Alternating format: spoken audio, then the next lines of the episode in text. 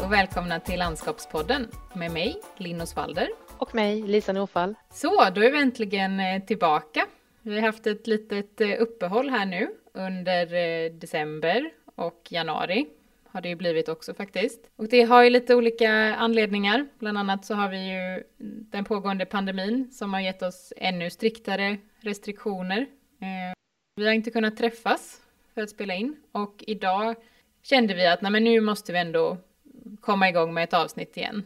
Så att vi försöker ju att göra detta nu eh, på distans via Zoom. Så att eh, Lisa sitter ju, du sitter på länk här nu ju eh, och jag spelar in via vår utrustning. Det här avsnittet ska handla om del 3 i byggprocessen och därför så blir det mest jag som pratar eftersom det är jag som har jobbat mycket i det här skedet. Så vi hoppas ju att det ska funka med ljudet hyfsat okej ändå. Ja, men det tror jag ändå. Ja, hur har din jul varit då Lisa? Är allt bra? Ja, men allt är bra. Jag är ju föräldraledig just nu från mitt jobb med min nya mm. lilla bebis så att det har varit en lugn jul och sen har det ju varit de här restriktionerna också som har påverkat vilka man kan träffa och sådär. Hur har du haft det Linn? Det har varit väldigt lugnt, eh, bara varit med närmsta familjen. Eh, ja, och nu har det ju dragit igång ordentligt på, på jobbet igen här i januari så det har ju varit lite stressigt med kursstarter och allt så. Men det börjar ju lugna ner sig nu och man börjar få lite kontroll på läget. Men eh, vi har ju som sagt hade ju lite uppehåll, men vi hade ju en julkalender på Instagram. Eh, det var jättekul att det var så många av er som eh, tittade på den. Jag hoppas att ni fick lite inspiration på olika platser att besöka i alla fall framöver när vi får resa lite mer igen. Det känns som vi är många som ser fram emot det. Okej, men veckans avsnitt, del tre av byggprocessen, landskap i förändring. Så nu kommer vi fram till eh, kanske mitt favoritskede i alla fall. Där jag har eh, jobbat mycket tidigare och det är också mycket kring det här skedet som jag undervisar nu på Alnarp. Så jag har faktiskt precis nu startat upp markprojekteringskursen för landskapsingenjörerna som går sitt första år. Och eh, jag har precis haft lite föreläsningar kring projektör som yrkesroll och eh, ja, projektering som del i byggprocessen. Så att jag hoppas jag ska ha det hyfsat färskt i minnet här så att jag kommer prata ganska fritt tror jag. Jag har inget manus framför mig här. Men eh, du får jättegärna ställa lite frågor Lisa och så så att vi får igång ett bra samtal. Det kommer jag göra. Det ska bli jättekul att höra dig prata om det här Linn. Mm. Okej, men var ska man börja då? Mm, jag tänker att eh, först kanske reda ut lite vad en projektör är för någonting och vad en projektör gör. Och vi som jobbar då med landskap, det kan ju innebära både att vi är då landskapsarkitekter eller landskapsingenjörer, men det kan ju också vara markprojektörer på något sätt som jobbar mycket med, med det här typ av teknikområdet som vi kallar det. När vi jobbar i projekteringsuppdrag så finns det ju väldigt många olika yrkeskategorier som är viktiga att ha med i det här projektet för att vi faktiskt ska kunna få en helhet på ett projekt och att eh, alla delar ska fungera tillsammans. Och det brukar man kalla då olika teknikområden där vi då antingen är teknikområde landskap eller teknikområde mark. Ibland kan vi vara eh, både och och ibland så är det liksom uppdelat på två olika eh, projektteam kan man säga då. Lite beroende på sammansättningen av projektet och storleken på projektet. Sen har vi ju jättemånga andra kollegor då inom andra teknikområden som till exempel husarkitekter, eh, VA-ingenjörer, trafikingenjörer, konstruktion, el, ja, allting som egentligen behövs för att skapa en, en anläggning. Och varje sån här grupp eller teknikområde består ju oftast då av ett antal personer. Det är ganska sällan vi själva sitter och utför allt arbete i eh, vår del av projektet. Utan då har man ju oftast då en eh, intern eh, grupp eller ett internt team. Och det kanske allra vanligaste där är att det kan bestå av tre olika roller. Det första är då någon som är uppdragsansvarig, som också då kanske är ansvarig arkitekt. Och den här rollen är oftast då någon som har lite längre erfarenhet i branschen, som har jobbat mycket i sådana här typer av uppdrag innan. Eh, för deras roll är då mycket att ha beställarkontakten, har troligtvis då varit med och handlat upp uppdraget, eh, lämnat offert och så vidare. Eh, så den har ju också då det ek ekonomiska ansvaret för projektet eh, och se till att skicka fakturer, eh, se till att vi jobbar utifrån rätt tidplan och så vidare. Sen har ju också den här personen då ett övergripande ansvar för det som vi faktiskt sen lämnar ifrån oss i form av ritningar och beskrivningar och så. En annan roll man kan ha är då det man kan kalla handläggande arkitekt. Och det är egentligen den personen som utför det mesta av själva arbetet i projektet genom att ta fram förslaget, producera ritningarna och beskrivningarna och har då lite huvudansvar för, för arbetet. Den här personen kan ju sen då också ha lite andra projektörer som hjälp att producera materialet. Och det kan vi kalla medverkande arkitekter eller konstruktörer som är med och eh, jobbar fram materialet. Men den här handläggande personen är ju den som, som är mest central i uppdraget. Som oftast då ansvarar för gestaltningen och sen ser till att allting blir producerat. Så det är väl de tre rollerna man kan säga man brukar ha i ett, eh, ett team när man ska jobba med ett projekteringsuppdrag. Och ett sånt här typ av uppdrag kan ju också då se lite olika ut beroende på vilken typ av projekt det är vi har fått till oss. Ibland kan det ju vara så att projektet innebär att vi enbart ska rita, alltså skapa eh, ritningar och beskrivning utifrån en gestaltning som redan finns som ett Eh, en annan konsult har tagit fram tidigare i någon process. Och ibland kan ju uppdraget istället vara hela alltet, att vi ska först ta fram ett gestaltningsförslag, eh, gå igenom hela den processen för att sedan producera eh, våra projekteringshandlingar. Så där kan ju uppdragen se lite, lite olika ut och vara lite olika omfattande. Med de här tre rollerna då så skapar man ju då ett internt team inom just det teknikområde som vi då jobbar med. Sen behöver man också då samordna med andra teknikområden. Husarkitekterna har ju också ett team, samma gällande alla de andra teknikområdena.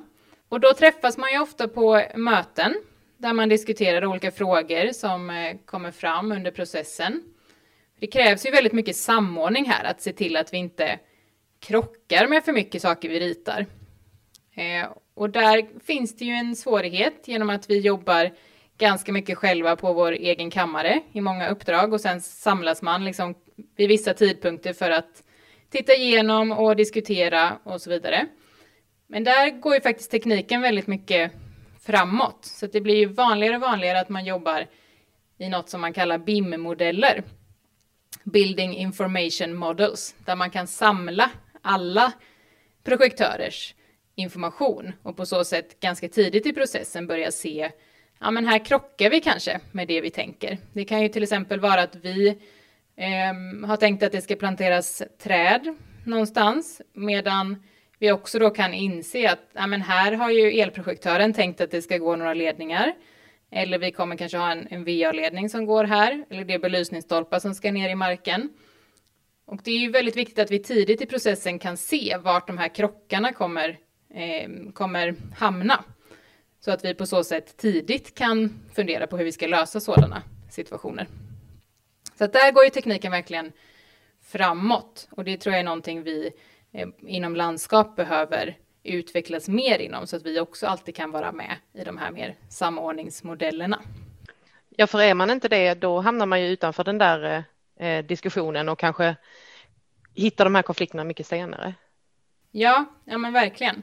Och min erfarenhet är ju att det ganska ofta har varit så att landskap och mark, vi ritar fortfarande ganska mycket i 2D.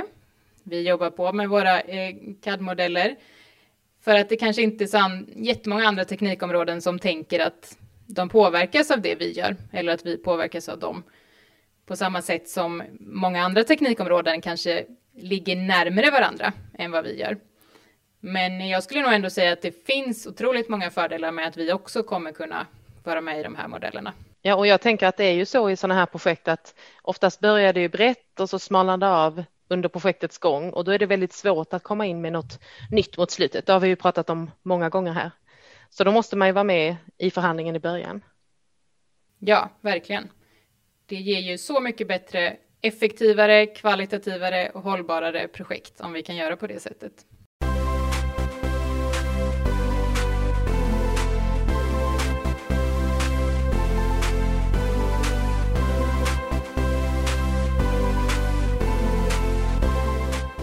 Så vad är det egentligen man gör då som projektör? Eh, ja, det kan ju innebära ganska mycket saker, men det som det kanske främst handlar om är ju att sitta och faktiskt rita eh, i digitala program. Oftast någon form av CAD-program. Eh, AutoCAD eller Civil 3D, Revit eller några liknande eh, program som man eh, kan bygga upp information i. Så det är ju ganska mycket eh, datorarbete. Och det är mycket som, som kräver koncentration skulle jag säga. Och att man har precision och att man är väldigt noggrann. För när vi börjar projekteringsskedet, då ska ju allting ritas så exakt som möjligt. I de tidigare processerna så har man ju tagit fram sina visioner, man har tagit fram skisser, illustrationsplaner och så. Och givetvis finns det en viss exakthet i dem också, att vi har kommit fram till hur vi vill att någonting ska se ut. Men nu måste vi också se till att det faktiskt funkar, att det faktiskt går att bli byggbart. Det är mycket det projekteringen handlar om. Att en entreprenör ska kunna få de här ritningarna och beskrivningarna till sig för att sen faktiskt kunna då anlägga den här platsen. Projekteringen är ju också till för att entreprenören ska kunna prissätta sitt arbete genom att mängda olika arbetsmoment. Så därför är det ju väldigt viktigt att vi i detalj beskriver allting i anläggningen just för att det ska gå att mängda och sätta ett pris på det som ska byggas.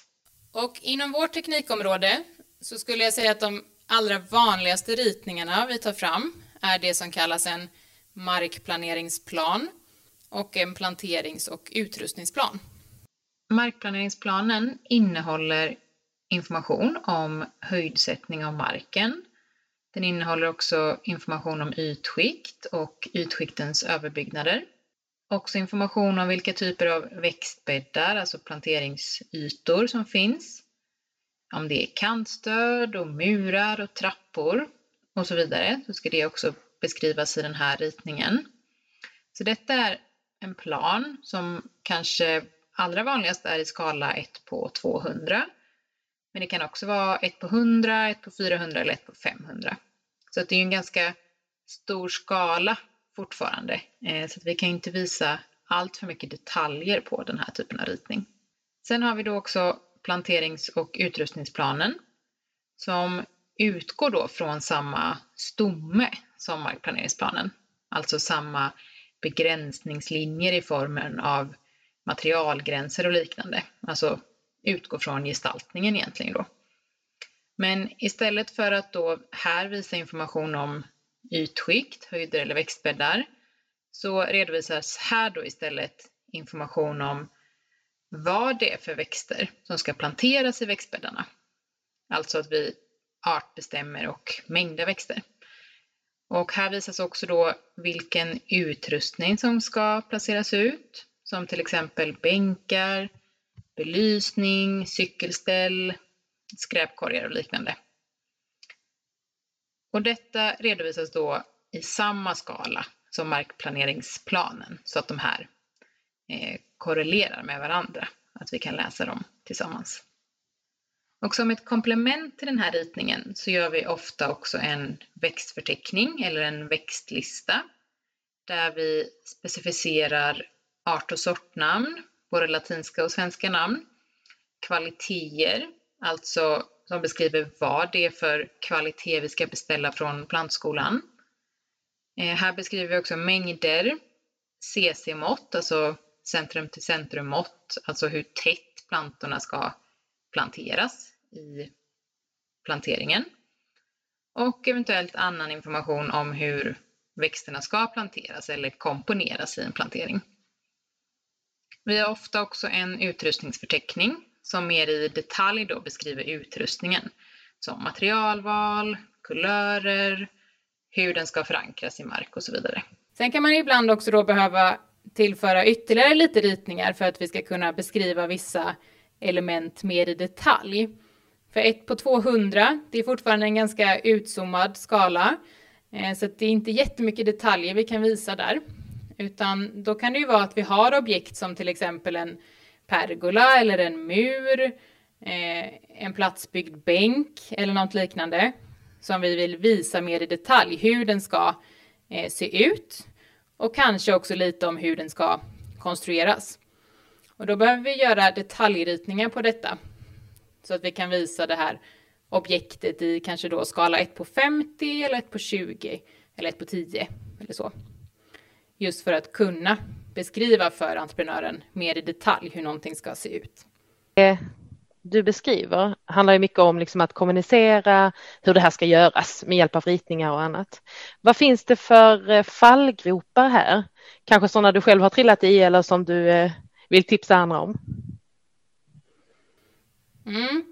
Jag tror att det vi, eh, det vi kan råka hamna i, det är att vi försöker Eh, lite för mycket här skulle jag säga. Att ibland kan det bli att vi tänker att vi ska ta fram konstruktionsritningar för olika delar av projektet. Och vi är ju inte konstruktörer, eh, så vi kanske inte alltid har all den här informationen om hur ska den här pergolan byggas för att den ska bli så hållbar som möjligt. Eh, vilka dimensioner på, på balkar eller liknande behöver vi för att den här konstruktionen ska, ska bli så bra som möjligt? Eh, och där kan jag nog se att Eh, det kan också vara så att många beställare uppfattar det som att vi ska kunna producera den här typen av ritningar som är konstruktionsritningar.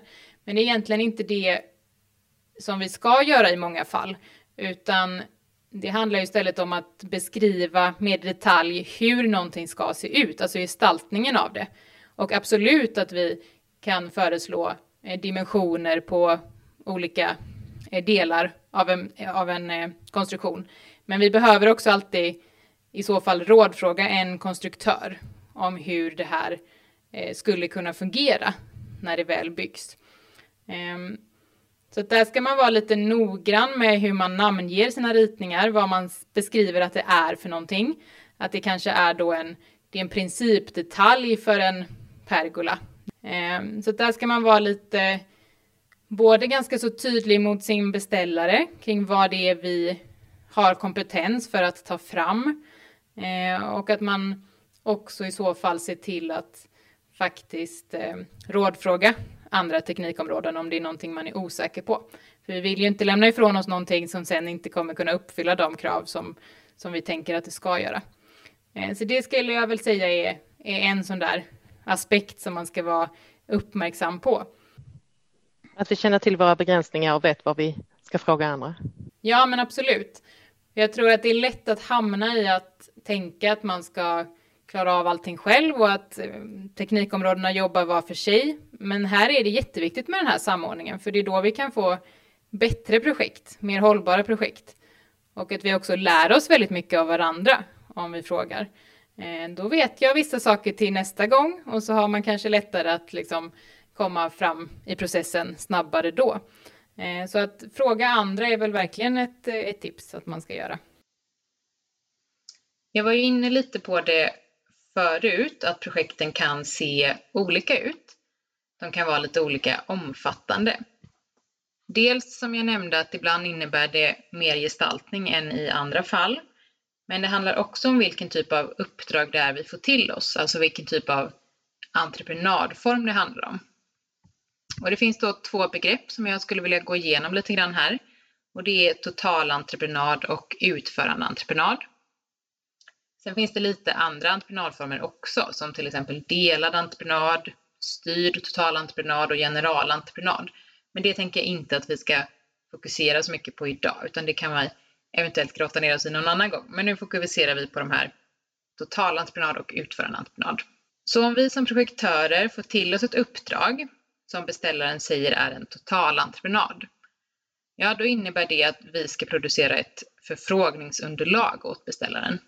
Vi ska då ta fram ritningar och någonting som kallas en rambeskrivning för projektet. Och detta kan man säga är en, en påbörjan på en projektering, men den är inte lika detaljerad som den skulle kunna vara, utan det innebär att det fortfarande finns delar i det här projektet som inte är helt detaljstuderade ännu. Så det innebär då att entreprenören som sen vinner anbudet på det här förfrågningsunderlaget ansvarar då både för att slutföra projekteringen genom att då producera bygghandlingar och att utföra själva arbetena. Och att ta fram bygghandlingarna kan då entreprenören göra genom att i sin tur anlita en projektör som gör detta. I många fall så kan de be samma projektörer som tog fram förfrågningsunderlaget att slutföra projekteringen. Men det kan också vara så att det är något annat team som får det uppdraget. Eller så kanske de själva har kompetensen inom entreprenadfirman.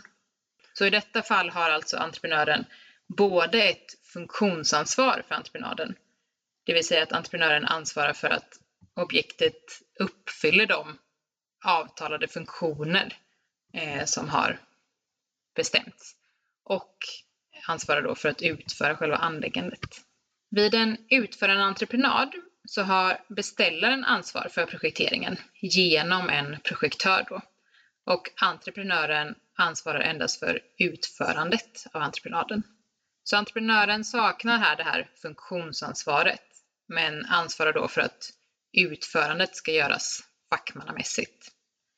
Så här ligger det alltså ett större ansvar på beställarsidan och således då på oss projektörer. Här ska alltså vi ta fram bygghandlingarna. Och det är alltså bara dokument som är stämplade som bygghandling som man får bygga efter. Så det här är alltså det sista skedet på ritningarnas status kan man säga. Och det är i sådana här uppdrag som vi behöver ta fram en teknisk beskrivning eller en mängdförteckning som det heter. Och en sån beskrivning är kopplat till det som kallas AMA. Och AMA står ju för allmän material och arbetsbeskrivning. Och det är ett referensverk inom byggbranschen som hjälper oss att upprätta beskrivningar. Och AMA innehåller då krav på material och utförande utifrån god praxis. Alltså beprövad teknik och fackmässigt utförande inom branschen. Och en sån här teknisk beskrivning då, den består av olika koder eller produktionsresultat som det heter, som beskriver alla olika arbetsmoment som ska göras för att anlägga platsen. Det kan till exempel innehålla information om hur växtbäddar ska byggas upp, eh, till exempel då vilken jord som ska användas, hur djupa växtbäddarna ska vara och så vidare. Och det kan också vara information om ytskikten och överbyggnader, om hur kantsten ska förankras i mark, vad det ska vara för typ av sten och så vidare. Alltså information som beskriver innehållet i ritningarna i detalj. Och här beskriver vi också då förarbeten. Vi beskriver schakter, fyllning, egentligen då allt från etableringen av entreprenaden till att allt är på plats i den nya anläggningen. En sån här beskrivning gör vi då inte om vi jobbar med en totalentreprenad, utan då görs istället den här rambeskrivningen som är mer en generell beskrivning som inte är kopplad till de här AMA-koderna på samma sätt. Så detta är alltså lite skillnaden mellan de här entreprenadformerna och det kan ju då påverka hur mycket eh, ansvar vi som projektörer får i ett visst uppdrag då, eller ett visst skede av det här uppdraget. Jag har ju bara gjort en enda AMA-beskrivning i hela mitt yrkesliv och den gjorde jag i skolan eftersom jag inte har jobbat så mycket med det här. Mm. Men eh, det är ju inte så svårt som det låter. Alltså det handlar ju om att eh, skapa liksom gemensamma normer för det man ska bygga. Ja, ja men så är det ju verkligen och det, det känns väldigt krångligt i början när man gör de här. Eh, att det är svårt att greppa vad det, vad det är för någonting och vad det ska användas till. Eh, så det är, det är lite svårt att också lära ut det på ett pedagogiskt sätt har jag märkt. Eh, men det man ska känna här också är ju att vi måste ta hjälp av varandra. Ehm, vi som landskapsprojektörer kan inte skapa alla delar i en, i en beskrivning, för vi har inte, oftast inte kompetens om alla bitar. Eh, utan här får man också liksom dela upp det här arbetet mellan sig. Eh, att den som har bäst koll på en viss del får beskriva det också. Eh, men det som vi som landskapare kanske bör fokusera på att bli bra på är att beskriva just växtbäddar och det som har med, med växter att göra. För det är inte så många andra som har den kompetensen, utan det är ju där vi har vår, eh, vår specialkompetens om man säger så, eller vi borde ha det. Eh, så det ska man väl fokusera på att lära sig hur man på ett bra sätt beskriver de koderna eh, eller produktionsresultaten. Men här skulle jag också säga att det är en stor fördel om man kan ha bra kontakt med, med entreprenörer för att också få feedback på, eh, på det man beskriver. För man kan ganska ofta som projektör få höra lite sådär att nej men eh, eh, de här handlingarna var inte supertydliga eller, eh, eller så. Man hör lite sådana gliringar från olika håll ibland om projekt och sådär, att entreprenören inte har tyckt att projektören har, har gjort ett jättebra arbete och så. Och där tänker jag att det finns en, ett stort ansvar från båda håll att faktiskt kommunicera med varandra och samordna det här. Både för att entreprenören ska eh, Eh, få en så tydlig bild som möjligt av vad det är vi vill uppnå med projektet. Men också att vi ska få till oss vad är det vi kan göra bättre för att beskriva detta på ett, på ett sätt som faktiskt är rimligt att anlägga.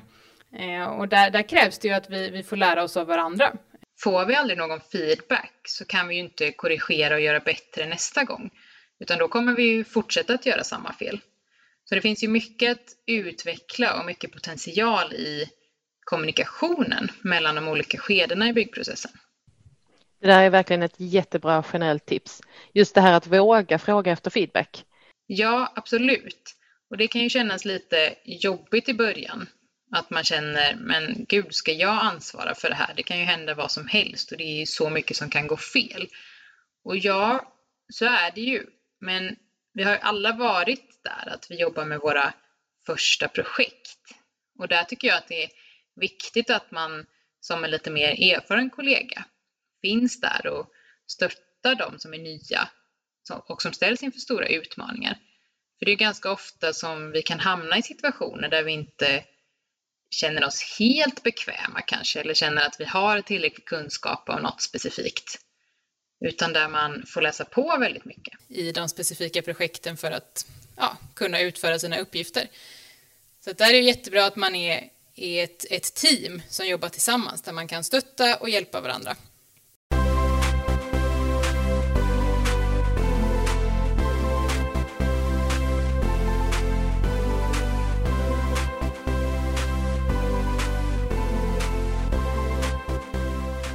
Okej Linn, vad är det som är roligast med att jobba i projekteringsskedet? Ja, jag tycker nog att det som är så kul, det är att man verkligen få vara med i slutskedet av ett projekt. Att få vara med och faktiskt se till att alla de här detaljerna hamnar på plats. Eh, för i början av min karriär så, så tyckte jag att det var mycket, mycket roligare att jobba i de tidiga skedena. Eh, att ta fram koncept och jobba med att illustrera projekt och eh, ta fram de här eh, visionsbilderna och så.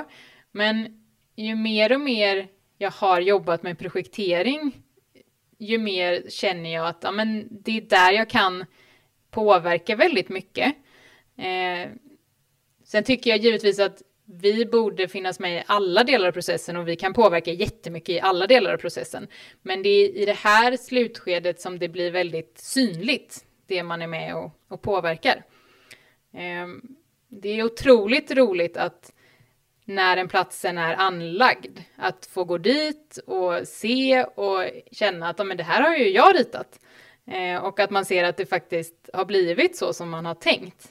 Det är ju otroligt roligt. Så det blir ju en, en ganska så eh, direkt feedback på sitt arbete kan jag tänka jämfört med det du har jobbat med, mer i planskedet där det är väldigt långa eh, tidshorisonter på det man eh, planerar och det man skapar i många fall. Ehm, Även om det här också kan vara så att en plats anläggs först ett eller två eller tre år efter att det är ritat, men det ändå är hyfsat i närheten av när man har utfört arbetet. Och det är väldigt kul.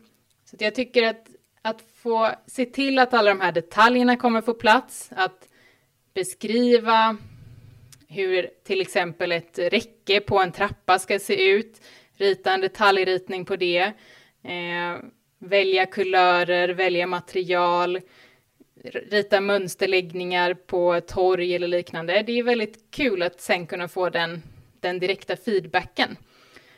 Och sen vill jag ju också säga att i vissa projekt där man också då sen ser att människor använder den här platsen och att de verkar trivas och att de har det roligt där och att det blir en, en mötesplats i staden. Det är ju otroligt tacksamt att se. Ja, det går ju inte att komma bort ifrån att en bygghandling, det är den skarpa handlingen och vi är väldigt nära verkligheten här i liksom förändringen.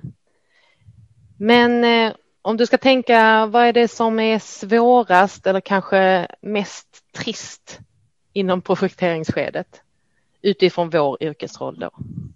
Ja, eh, jag kan först svara på som jag tror att alla eh, projektörer upplever kan vara jobbigt. Det är ju just med tekniken ibland.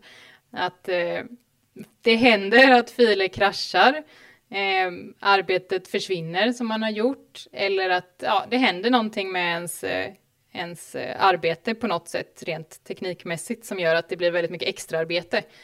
Eller att det är någonting som, som krånglar och sådär eller blir fel.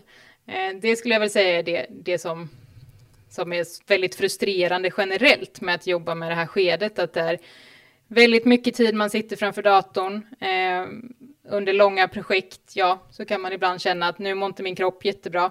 Eh, man har suttit väldigt mycket och, och kaddat och sådär. Eh, så det är väl liksom den, den biten som kan kännas väldigt tung ibland. Att det är ganska så stressigt, mycket tidspress eh, och mycket arbete som ska utföras på, på kort tid. Och att det ska produceras väldigt mycket.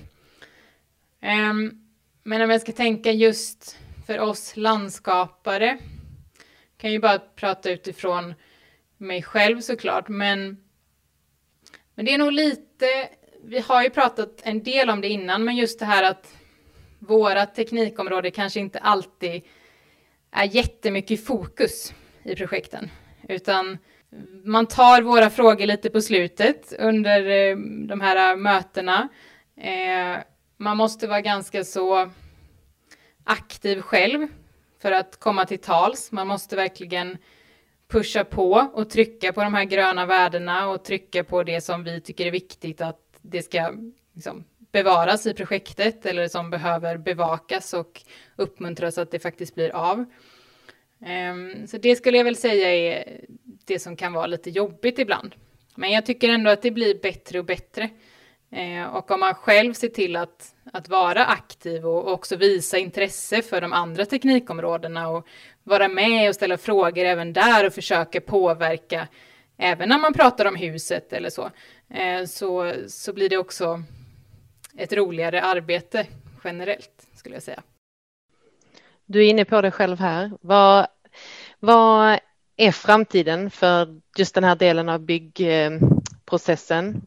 Jag tycker det är intressant och viktigt att jobba med att utveckla hur landskapsarkitekter och andra med landskapskompetens kan få mer inflytande i byggprocessen. Eh, det är ju tankar jag har om att vilja forska och utveckla kring detta på något sätt framöver. Eh, just det här att öka kommunikationen mellan de olika skedena och mellan de olika aktörerna och att vi som har den här landskapskompetensen finns med i alla skeden och att vi hamnar på, på rätt plats där vi kan påverka och där vi kan utnyttja den kompetens vi har. Eh, så det är någonting jag tror finns otroligt mycket potential att utveckla detta. Och sen tänker jag också på det här som jag nämnde, att tekniken hela tiden utvecklas. Vi kommer troligtvis få andra verktyg att arbeta med framöver. Eh, inte minst 3D såklart i olika fall, men även eh, 4D, alltså VR-teknik och allt detta som kommer kunna eh, utveckla vårt arbete väldigt mycket. Jag tänker till exempel på ett projekt som jag eh, vet lite om som startade för ett par år sedan. Jag tror att det är Vinnova tillsammans med, med Chalmers som utvecklar någonting som heter digitala tvillingar. Där man jobbar med att man ska kunna simulera hela städer i förväg. Att vi ska kunna, eh, precis som man gör eh, som piloter gör eller militärer gör, att man faktiskt simulerar olika situationer för att öva på dem innan de uppstår. Eh, och om vi hade kunnat simulera våra stadsmiljöer innan vi faktiskt bygger dem så kan vi mycket tidigare komma på de begränsningar som finns och komma på de problem som kan uppstå. Vilket gör att vi kommer kunna bygga mer hållbart. Och där tror jag att vi kommer kunna vara med jättemycket. Jag tror att vi verkligen kommer kunna dra fördel av det. Eh, men sen finns det även begränsningar såklart i att vi simulerar miljöer. Det kommer alltid finnas värden där som inte går att simulera, men som inte går att få fram i den digitala verkligheten.